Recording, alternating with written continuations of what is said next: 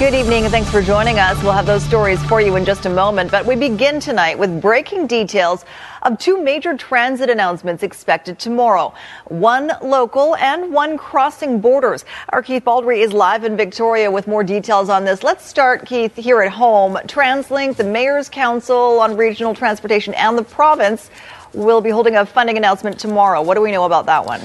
Yeah, it's big news and it's good news, Sophie. This is an announcement largely by the Mayor's Council and TransLink. The government is there because they are a partner in transit uh, projects in terms of funding. But the missing puzzle, uh, jigsaw puzzle here, the major piece has been missing is getting the mayors to agree on how they can fund 20% of these uh, uh, transportation projects.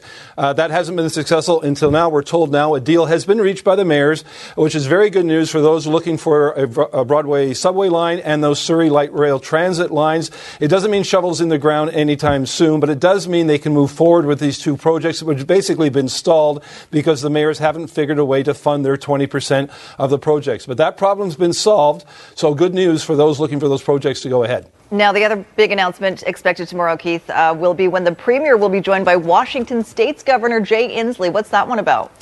Yeah, this is basically an update on a very conceptual plan, uh, kind of a sexy plan of a high speed train service between Vancouver, Seattle, and potentially uh, uh, Portland.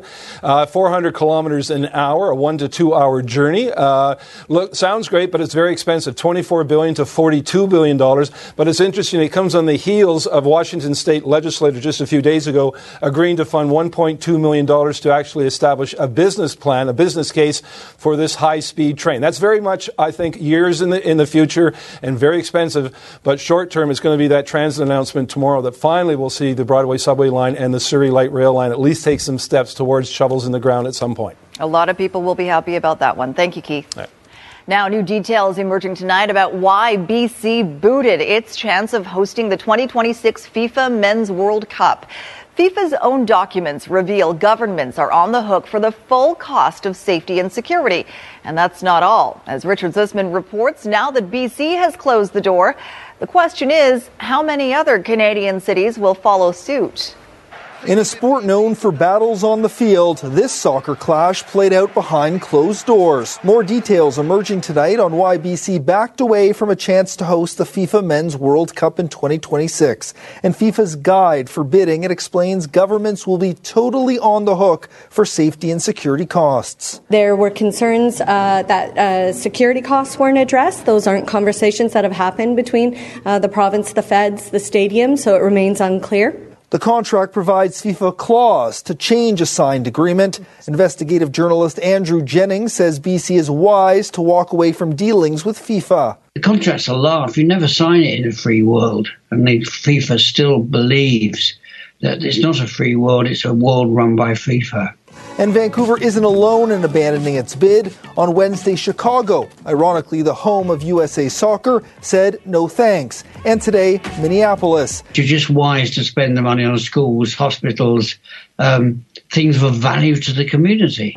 But there are those that are still hopeful the United bid in BC could change their minds. Could we still be in the game uh, and then manage our way through the process without uh, committing to what appears to be an uncertain number in terms of the of the cost of the event.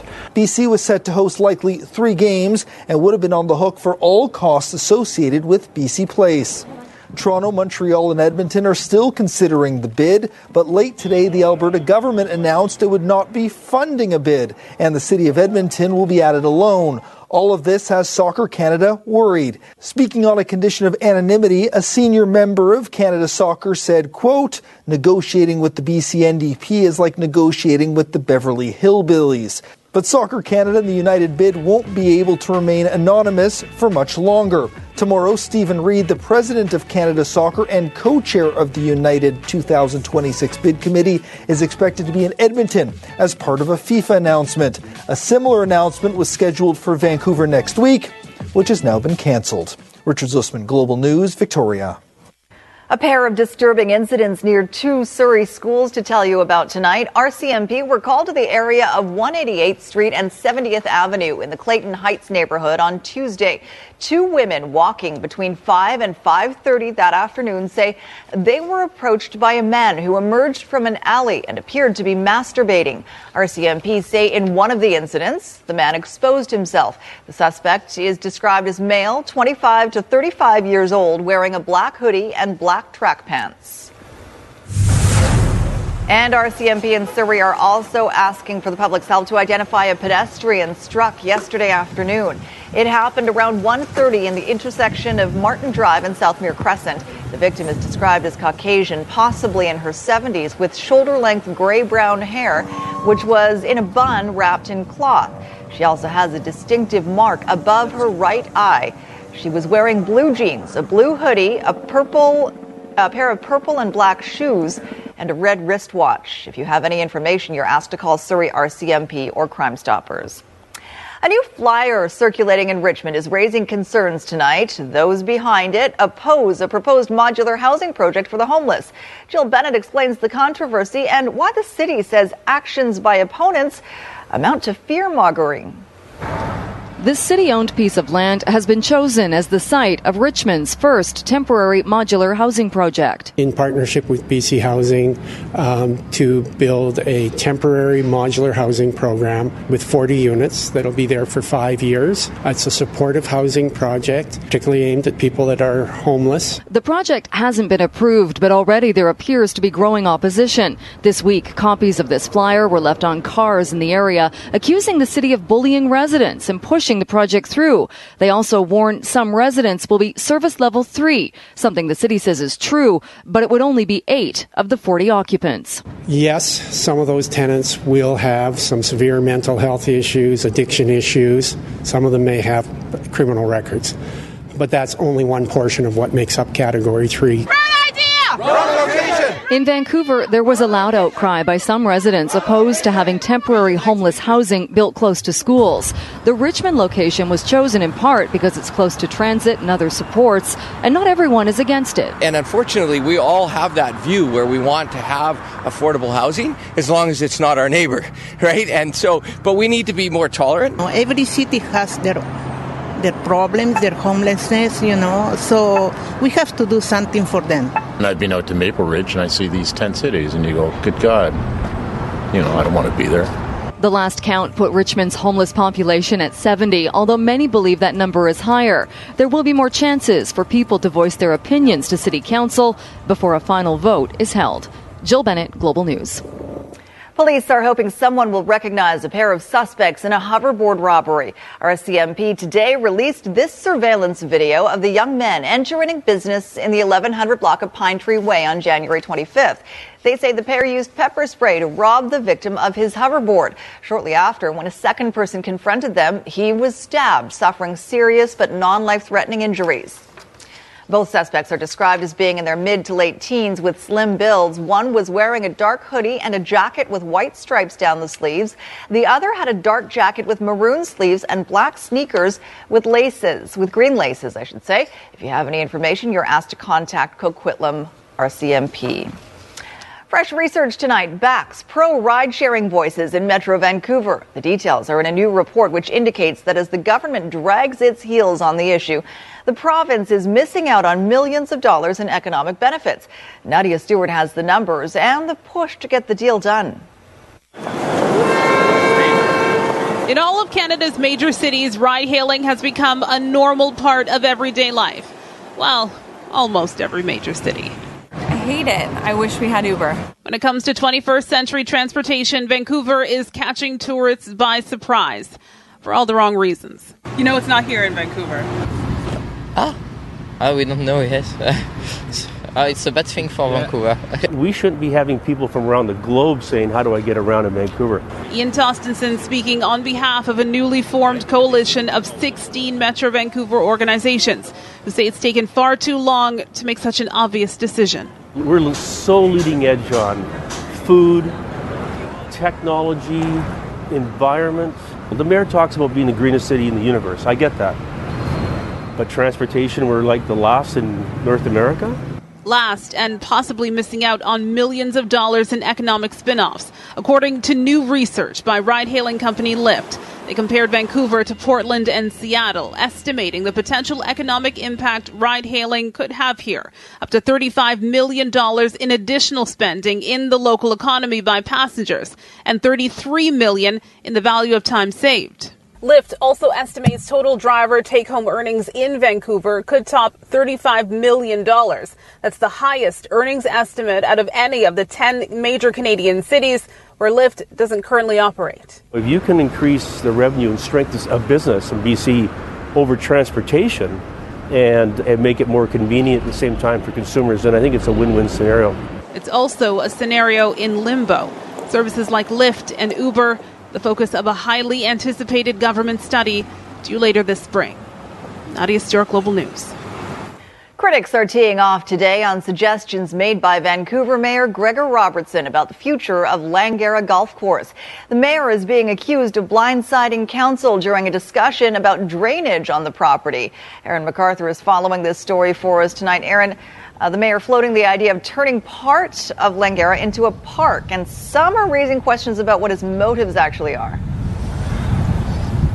Yeah, Sophie Langara Golf Course, uh, when the sun is out, usually packed, but really it's just a fraction of the use that other green spaces in the city would get. The mayor's ideas touched a nerve. Some are calling it crafty politics, others are calling it shady. A smattering of foursomes out hacking it around Langara Thursday afternoon. The city owned golf course has become the focus of a fight at City Hall when the mayor brought up the subject of redevelopment here. I have a strike and replace motion. The issue was originally about spending $3 million to upgrade the drainage at Langara, but when the mayor's motion passed along party lines, it became about a city government that ignores the public. You know, this is kind of like the, the, last breathing days of a party that's dying and a mayor who's completely a lame duck. It seems to me that's what they're trying to do, create a wedge issue in the election. The timing is very suspect. It's a real challenge for staff to come back with a comprehensive report in such a short period of time. Tens of thousands of new homes have been built along the South Cambie corridor, and tens of thousands more are coming. According to Vision Vancouver, this is about providing the right mix of recreation opportunities for this new community. It's 114 acres. It's right on the Cambie corridor. Uh, there's a college adjacent to it, Langara College, that has no access to sports fields. Six years ago, the mayor supported an idea that was floated to carve out a portion of the golf course along Cambie Street to build more housing and make the city potentially hundreds of millions of dollars. There is no mention of housing in this motion, and it's all extremely vague. But that has some park board commissioners worried. For it to come out of the blue and be brought forward this way, um, which doesn't feel very transparent and a great way to go about having a significant conversation around a significant public asset, people are gun shy. Langara makes the park board about a million dollars a year and is one of the more affordable options for people in the city to play golf. But with park space at a premium, redistribution is always an issue that comes up. Now, staff have until July to come back with recommendations if there are any, and there's cooperation to be had with the park board. Remember, there is a municipal election this fall, and that is likely to have a far bigger impact on the landscape than any mm. municipal report. For sure. All right. Thanks for that, Aaron. Right now, though, we are hearing tonight from a thrill seeker whose video has prompted a warning from first responders. The footage shows the daredevils scaling one of the tallest cranes in Vancouver. And as Ted Chernecki reports, it's just the latest stunt to be posted online in hopes of gaining social media fame. There's never been a shortage of thrill seekers in this world, and there's never been a better opportunity to show off one's exploits with the explosion of social media. This is the latest video to be posted on YouTube by someone going by the handle KEA.IU. Such an amazing experience. As well, it's very like calming once I'm like at the top and while I'm climbing, and I'm just like focused in and nothing else really matters. The motivation behind a posting like this, yes, there's the adrenaline, there's a possible monetary reward if enough people watch the video, and there's that moment of fame. But first responders see stunts like this turning famous for the wrong reasons. If someone gets in trouble or gets stuck, Um, firstly, it's uh, a big danger to our responders. Obviously, we have a technical rescue team that's well trained and highly skilled in getting people out of those kind of situations. But there's always an inherent risk to a rescue of that type, and there's of course the drain on our resources as well. Take, for example, this rescue in Toronto where a woman had climbed onto a crane hook. There's more than a dozen first responders involved in her rescue, not to mention that one or more of them could themselves fall to their death. I definitely feel pretty bad, but we hope it doesn't come down to that. Last summer, two American photographers climbed up the Lionsgate Bridge. Traffic was stopped for hours as first responders talked them down. Both adult men were charged with mischief, but only given a conditional discharge. It was a court case this latest crane climber watched and realized there wasn't much that could happen to him if he was caught. I know that, like, as a minor, they can't really do much, but I'm still worried about, like, getting a criminal record or anything because that could like really mess up my life with school as well as like finding a job or traveling. He says he's only been doing this for about a year, plans to continue, but definitely does not recommend others follow in his footsteps. Ted Chernecki, Global News. Concerns about public safety are prompting the Federal Transportation Department to ground a small BC airline. Transport Canada is suspending the air operator certificate of Orca Airways, citing repeated failures by the airline to comply with safety regulations. Orca Airways flies between Vancouver and Vancouver Island. It will not be allowed to resume commercial air service until it can show consistent compliance with aviation safety regulations. Calgary based Integra Air is now stepping in to operate Orca's flights.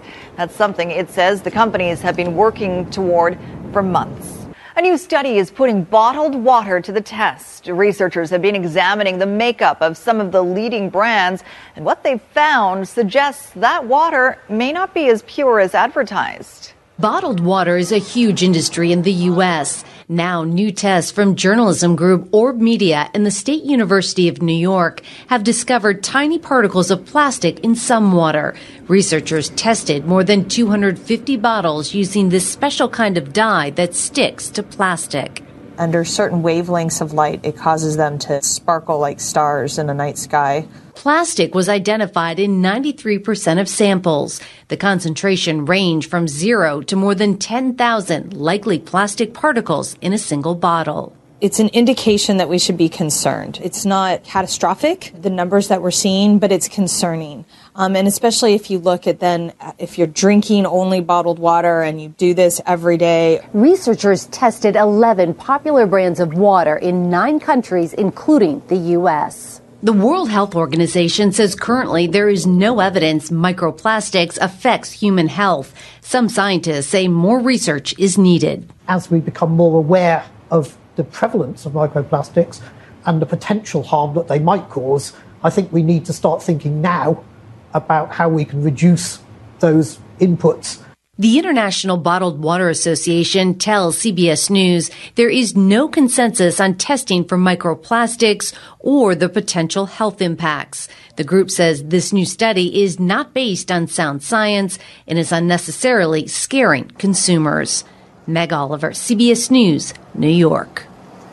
The federal government has announced more than $12 million in funding to help protect endangered southern resident killer whales off the BC coast. 9.1 million will go toward developing testing technologies that would alert vessels to the presence of whales. That's in order to lower the risk of collisions. Another 3 million will go to four research projects that include studying the impacts of underwater noise and limits on prey. But conservation groups say the time for study is over. They want an emergency cabinet order from the feds to establish priority feeding refuges, uh, restricted fishing, and slower speed limits for commercial vessels. People in a small Vancouver Island community are taking action tonight over the treatment of their children. The First Nations community in the village of Anacla near Bamfield has declared a public health emergency. One in five of their children have been taken into care, many of them away from their families and culture. Kylie Stanton now on what they're doing to bring their children home. I mean, you know, we're like any other neighborhood. We have our incidents. There's no denying there are problems here. It's a small community. but the main concern is the village of Anacla keeps getting smaller every time a child is taken away. We have to reverse this trend. Say hi again. Hi. The Huu-ay-aht First Nation has declared the treatment of their children by the province of BC a public health emergency. Currently, the First Nation have 47 of their 220 children in care. That's more than 20%. The numbers have grown exponentially in the past two years, what members say is the result of the government's default practices. But now they're tackling the issue head on. Our vision is to keep families together. On Wednesday, Huu-ay-aht had a major victory. A mother will now be reunited with her baby that was plucked away by BC's child welfare system three days after she was born, but only after nearly two months battling in court. It's not a one off case, it's not an outlier that. Uh, there are issues of systemic racism uh, in, in, the in the way child welfare services are provided. The nation is ready to offer ongoing supervision and support in this case, all part of an independent social services project focused on bringing children home.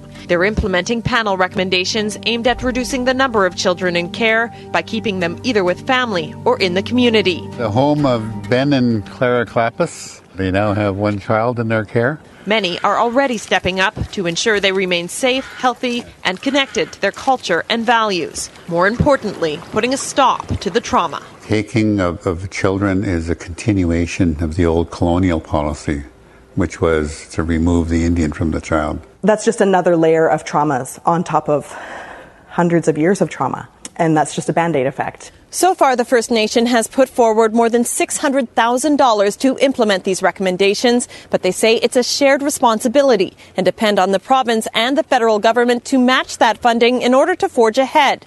As of right now, there's no obligation to do it. This is very much reminiscent of the residential school system.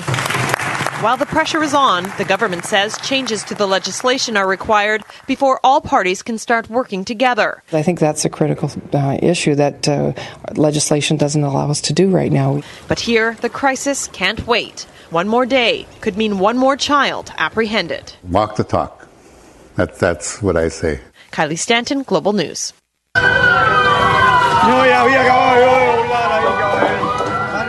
Bystanders in Miami trying to help those trapped after a pedestrian bridge under construction suddenly collapses.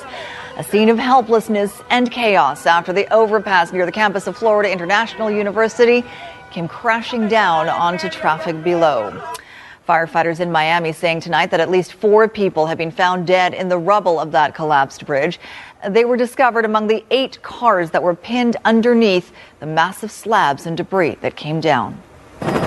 The 950 ton pedestrian bridge collapsed without warning. Bridge is down, possible entrapment. Crushing cars, drivers pinned under massive slabs of concrete. It sounded like an earthquake. Eyewitnesses in shock. It was like an explosion. It was like a bomb. Susie Bermudez says she missed it by seconds. I'm very grateful to be alive. Thank God.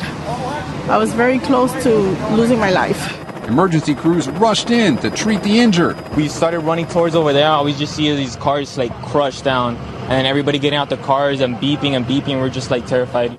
The bridge next to Florida International University had been built after a student died last year walking across the busy road. Seen here in an architectural rendering, it had just been installed on Saturday, built using what's known as accelerated bridge construction technology, meant to finish projects faster and more cost effectively. A 175 foot section was prefabricated next to the street and then moved into position in just hours. There's some risk that if you don't get them right, then there will be some much bigger forces in the bridge than you might have expected. The bridge was scheduled to open to foot traffic next year. Unia Construction, the company that built it, says it's cooperating with investigators and that our family's thoughts and prayers go out to everyone affected by this terrible tragedy. But this is not the first time the company's been under scrutiny. It was sued after a makeshift bridge injured a TSA worker at Fort Lauderdale's airport. That case is still pending. We're going to have rescuers here probably through the night, if not longer. Uh, the focus at this point is going to remain on search and rescue.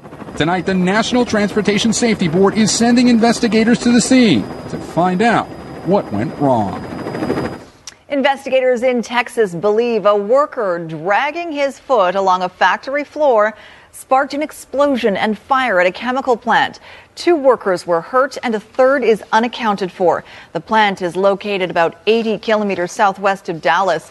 The mayor says the facility mixes chemicals, some of them toxic, that are mainly used by the oil and gas industry. The wind is currently pushing smoke and fumes away from area residents, but the city could issue an evacuation order if that changes.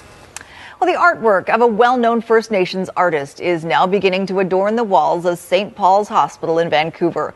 As Linda Aylesworth reports, it's hoped this will make the Catholic based hospital more welcoming to Aboriginal patients and visitors, particularly in light of the Truth and Reconciliation process. In a corner in a waiting room at St. Paul's Hospital in Vancouver, First Nations artist Jerry Whitehead quietly works his magic. For some reason, I like uh, playing with corners. In a way, it's kind of like the patients here, right? They're, they're caught in a corner somehow. And so, with a skilled hand and bright colors, he makes the corners playful. It loosens them up. Them are the patients, all patients, but with a particular focus on the Indigenous ones. Hospitals can be very scary and sterile places, and artwork is extremely important in helping patients feel comfortable and welcome in the environment. Providence Healthcare didn't have to look hard to find the perfect artist for the task of painting murals throughout the hospital. Our Indigenous patients were very clear with us that as part of reconciliation, seeing themselves and their culture reflected in our buildings would be very important to them. Whitehead is well known in the community. His murals grace the walls of many a downtown building. Once they see it, they know it's me, right? It's it's that it's that native guy. again. He's, he's here now. In his effort to make others happy, he draws on things that have long made him happy. I do a lot of northern lights. I used to watch them, you know, I used to lay around on the ground each night watching them, northern Saskatchewan. He even incorporates messages in his art, words that bring back fond memories. M O M Whitehead has come a long way since the days when pages from an old Sears catalog were his canvas, a lead tipped bullet his pencil. But the joy he derives from sharing his art remains the same. I hope it gives him a good feeling, right? You know, just even just by looking at all the colors, right? It just, you know, make them feel better inside somehow. Linda Aylesworth, Global News. I'm really sorry about You didn't have your shot of honey before? Yeah, that usually soothes the vocal cords when you're in such a So- situation that I'm in. If you need me to jump in, Yes. you start to lose the voice. I'll tag you in. Okay, I'll be right here. Just tag you in. You can go. Okay. Like wrestling. I'm going to keep an eye on your script. Okay, cool. Even though you don't Um, follow it, but I know I don't follow it. With Brock Boeser no longer raining down goals, the Vancouver Canucks offense has reached drought conditions. Wherever they play, for them, it's now the Atacama Desert. Last night in Anaheim was Vancouver's third straight shutout loss. The only goals they are scoring these days are in warm up. Canucks add to the Canucks misery. It's a third straight shutout loss for Vancouver. 212 minutes, 9 seconds without a goal. Most expected the Canucks offense would suffer with Brock Boeser and a few other key forwards out of the lineup, but it has dried up completely. Canucks are now on the verge of setting a franchise record for longest goal drought, which is 234 minutes 52 seconds set just two years ago. It's Canucks veterans who've really struggled all year. Henrik Sedin, incredibly, has just two goals the entire season and hasn't scored since November. Sam Gagne has just one goal in all of 2018. Jake Virtanen's productivity has suffered of late after a fairly consistent first half, but he's not exactly playing with offensively gifted line mates. Centers, Boeser shoots, he scores! One guy shouldn't make this much difference, but Brock Boeser's absence is a gaping hole the Canucks cannot seem to fill. In the five games since his season ending injury, the Canucks are 0 5 with three goals scored. Yes, they also miss Markus Granlund and Sven Baertschi, but without Boeser, the Canucks not only suffer at 5 on 5, but especially on the power play, where they have yet to score since Besser went out. The only positive, the Canucks are now just three points out of last place overall. If they sink all the way down to 31st, it will help their cause in the draft lottery. And maybe, just maybe, they will land Swedish defenseman Rasmus Dahlin and give them another major building block for the future. Barry Deley, Global Sports. Okay, so as Barry said, in the last five Canuck games, they've scored three goals. Contrast that with tonight's game between Chicago and Winnipeg. In the first, first period, Winnipeg scored five. In one period, they scored more than the Canucks have scored in the last five games. Two more than the Canucks have scored, Paul. Stastny with that goal, Bryan Little with that goal. That made it four to one. Yeah, Chicago's a shell of their former selves right now. This is nice passing. Nice, nice, nice. Kyle Connor, 5 1. Can turn the game it's Madonna. with their defense to offense. No, it's not Madonna. Sorry. Okay, it's Raptors, it's Pacers, it's Delon Wright from Kyle Lowry. Kyle Lowry. Pacers trying to hang with the Raptors, not easy to do. Lowry from three. He had 13. DeMar DeRozan's going to steal this one. 21 straight games, the Raptors have scored 100 points or more. In their last 20, they've only lost twice. Best team in the East. Well, it seems every year the NFL plays a game of quarterback Tinder where certain teams decide to swipe right on free agents who could very well disappoint them. Every NFL team lacking a good quarterback gets desperate around this time of year, desperate enough to throw big money at someone they hope will one day carry them across the threshold, but more often than not, it ends in bitter divorce. This year, the biggest target was former Redskins quarterback Kirk Cousins. Minnesota officially signed him today for huge money 84 million over three years, all guaranteed. The good news for the Vikings and Cousins Minnesota nearly made the Super Bowl with their backup quarterback Case Keenum, and Cousins is better than Keenum. I came here because of the chance to win. I felt like it was it was a probably the best chance, um, and and that's all that matters in this business. But more importantly than that, um, the, the chance to win comes from the fact that I believe in the leadership of this organization. Uh, there has to be a commitment to win from from ownership. There has to be uh, the ownership, the, the general manager, the head coach, and the quarterback have to all be on the same page. I should have went to my purple tie. I think that would have worked better. The Arnold Palmer, Tiger Woods, has won this tournament eight times. we have never seen him make a 71 foot birdie putt. Ooh, Tiger's coming back. I mean, who can't do that, really? You can do that if it's downhill and very narrow. He tied Tiger for Like the lead, with walls just a short Yeah, like like you would at a yeah that's at a mini golf. yeah exactly. Uh, four under par for Tiger. Jimmy Walker, five under par. Henrik Stenson, the leader, nine birdies on the day, including seven in an eight-hole stretch.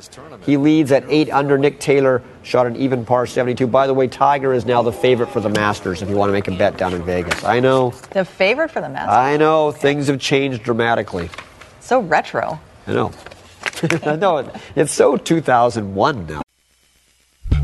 Here is today's snow report. A few centimeters of fresh snow has fallen on the mountains across BC in the last 24 hours. Whistler Blackcomb's base a little over 300 centimeters, 430 at Grouse, 450 in Cypress, 389 at Sasquatch. Revelstoke base 255 centimeters, 215 Manning Park, 273 Powder King, and 226 Mount Washington. Big White's base 310, 262 Silver Star, 237 Sun Peaks, and 279 at Apex. Coming up on ET Canada, Katy Perry kisses a contestant and now faces a kissing controversy. And Weird Al Yankovic reflects on his friendships with Lin Manuel Miranda and Kurt Cobain. That's coming up at 7, right after the news hour. Back to you, Sophie. All right, thanks, Sangita. Okay, Scott and Mark Kelly are identical twin astronauts. They're the Sedins of space. They are the Sedins of space. And they're the only identical twins who have gone into space. But after one of them set the record for the most consecutive days spent in orbit, it turns out they may not be identical anymore. Twin astronauts Mark and Scott Kelly. Their DNA identical for their entire lives. Until that is, one of them spent nearly a year in space. The Kelly brothers were studied to determine the effects of long-term space travel during and after Scott's time on the International Space Station. This morning, the first results from that groundbreaking study revealing that 7% of Scott Kelly's genes did not return to normal following his return to Earth two years ago, suggesting that now the identical twins are no longer completely identical. According to NASA, Scott's 340 days in orbit may have activated what scientists are now calling space genes, altering the astronaut's immune system, bone formation, eyesight, and other bodily processes. Probably almost half the time I've been here between sleeping and, and working on the computer, I've spent in a, basically a box the size of a, a phone booth. The study finding that Scott's chromosomes lengthened while he was in space, making him two inches taller, decreasing his body mass, and changing his gut bacteria. All of it taking place as Scott's brother Mark, a retired astronaut himself, remained on Earth as a control subject.